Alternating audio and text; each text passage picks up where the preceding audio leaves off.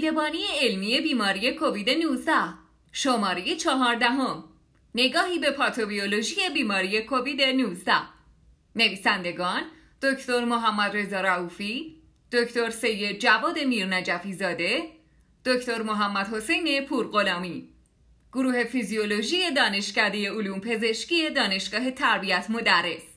من ملیکا توکلی از اینکه در این اپیزود با ما همراه هستین سپاسگزارم.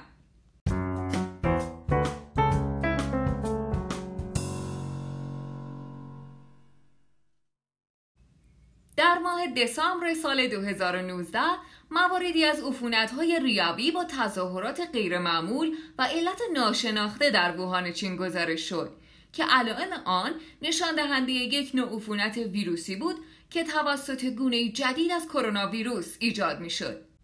ویروسی که در ابتدا به نام کرونا ویروس جدید 2019 نامگذاری شد و سپس با توجه به شباهتی که به ویروس سارس داشت به نام سارس گفتو تغییر نام یافت.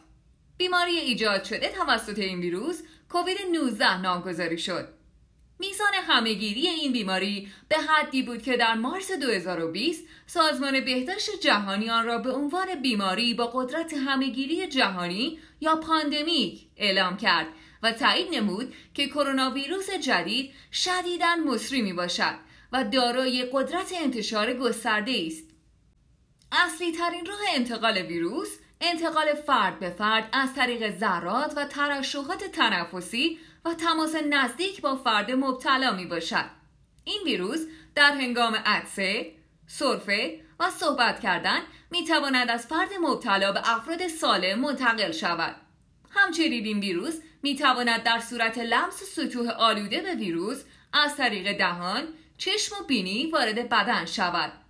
دوره نهفتگی بیماری کووید 19 بعد از ورود ویروس به بدن عموما بین دو تا چهارده روز و به طور میانگین پنج روز است و گزارش شده است احتمال انتقال ویروس در این زمان بسیار بالاست. با مطالعه 1099 فرد مبتلا به بیماری کووید 19 مشاهده شد که شایع ترین تظاهرات بالینی این بیماری شامل تب، سرفه، تنگی نفس، تولید خلط، گلودرد و نیز علائم عمومی از جمله خستگی، ضعف و سردرد می باشد. علاوه بر این در تعدادی از بیماران علائم گوارشی از جمله اسهال و استفراغ نیز گزارش شده است.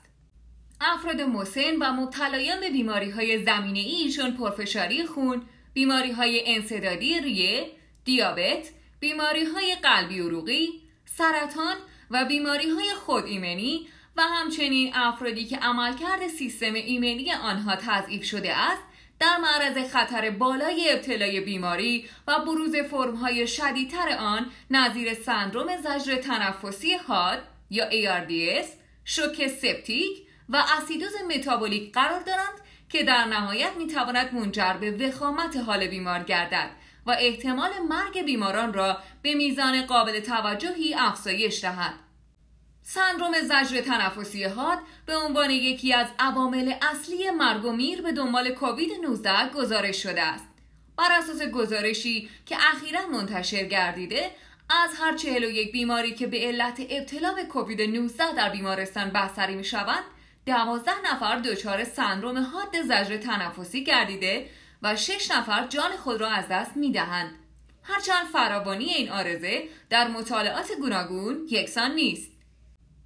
یکی از مکانیسم های پیشنهادی مهم در سندروم حاد زجر تنفسی بروز سندروم طوفان سایتوکاینی می باشد که به دنبال عفونت با ویروس سارس گفتو به عنوان نوعی از سندروم پاسخ التهاب سیستمیک رخ می دهد.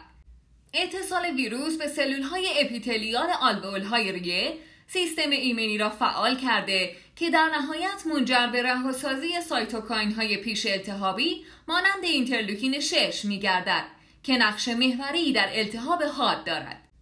به دنبال رهایش اینترلوکین 6 نفوذپذیری عروق افزایش یافته و حجم وسیعی از مایع و سلول های خونی در آلوئول های ریه تجمع پیدا می کنند که همین موضوع باعث بروز تنگی نفس و کاهش اکسیژن خون می شود. زمانی که سلول های التهابی بیش از حد فعال شوند طوفان سایتوکاینی رخ می دهد که به نوبه خود سبب تشدید فعالسازی سایر سلول های سیستم ایمنی می شود و یک چرخه فیدبک مثبت ایجاد می گردد. این پاسخ التهابی ایجاد شده سبب کاهش عملکرد ریه در تبادلات گازی، افت میزان اکسیژن اشباع خون، بروز تنگی نفس و در نهایت نارسایی تنفسی می گردد. سیر بیماری کووید 19 پس از انتقال ویروس به فرد با مرحله نهفتگی آغاز می شود. دوره نهفتگی ویروس در همه افراد یکسان نبوده و عموما بین دو روز تا دو هفته متغیر می باشد. موارد نیز از دوره های نهفتگی طولانی تر تا حدود چهل روز نیز گزارش شده است. در این مرحله با وجود اینکه افراد علائم بیماری را بروز نمی‌دهند اما ویروس در بدن آنها در حال تکثیر و آلوده سازی هرچه بیشتر سلول هاست. در دوره نهفتگی با توجه به اینکه افراد از آلوده شدن خود به ویروس آگاهی ندارند امکان انتقال ویروس توسط آنها به سایر افراد بسیار بالاست. پس از دوره نهفتگی افراد ممکن است علائم بیماری را بروز دهند. بر اساس اطلاعات کنونی بیش از 80 درصد بیماران کووید 19 اشکال خفیف بیماری با علائم غیر اختصاصی عمدتا شامل علائم عمومی، تب، لرز، بیقراری، بیحوصلگی، بدندرد، خستگی و سردرد، همچنین علائم تنفسی مانند تنگی نفس و صرفه های خشک یا خلطدار علائم گوارشی و علائمی نظیر از دست دادن حس بویایی و چشایی را بروز می دهند. تمامی علائم الزاما در یک فرد بروز نمی کند و ممکن است هر فرد یک یا مجموعی از چند علائم را داشته باشد. برخی افراد نیز علا رحم ابتلا به ویروس هرگز علامتی را نشان نمی دهند. حدود 10 تا 15 درصد افراد نیز دچار مشکلات جدی مانند عفونت ریه و هایپوکسمی ناشی از آن شده که معمولا منجر به بستری شدن افراد در بیمارستان میگردد درصدی از افراد بستری شده در بیمارستان به سمت های گسترده و شدید مانند ARDS و شوک سپتیک ریوی می روند که تهدید کننده حیات آنهاست. این افراد برای بقا نیازمند مراقبت های ویژه و تجهیزات پیشرفته پزشکی مانند ونتیلاتور می باشند. همچنین عوارض خارج ریوی بالقوه کشنده دیگری نیز ممکن است در نتیجه ابتلا به ویروس رخ دهد که نیاز به مراقبت های ویژه و درمان های دارویی غیر اختصاصی دارند. از عوارض خارج ریوی کووید 19 می توان به عوارض نورولوژیک مانند آنسفالوپاتی و مننژیت و اختلالات انعقادی میوکاردیت و نارسایی های ارگان های مانند نارسایی کبد و کلیه اشاره نمود. تشخیص قطعی عفونت با کرونا ویروس جدید با تست اختصاصی RT-PCR برای شناسایی آن ویروس صورت می‌گیرد. عواملی از جمله حساسیت تست، دقت در نمونهگیری و در دسترس بودن کیت های لازم برای انجام RT-PCR انجام تست را با محدودیت های مواجه کرده است.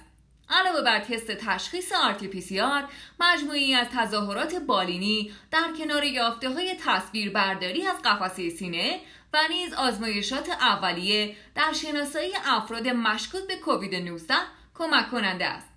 در ابتدای سیر بیماری ممکن است علیرغم نرمال بودن تعداد ها کاهش خفیفی در تعداد های خون و نیز افزایش در مارکرهای التهابی، کراتینین و کراتین فسفوکیناز مشاهده شود. گزارشاتی مبنی بر درگیری ریوی در افراد بدون علائم و یا با علائم خفیف کووید 19 نیز وجود دارد. به دلیل جدید بودن این بیماری تا کنون هیچ یک از کارآزمایی های بالینی انجام شده موفق به یافتن درمان اختصاصی برای عفونت سارس-کوف-2 نبوده است.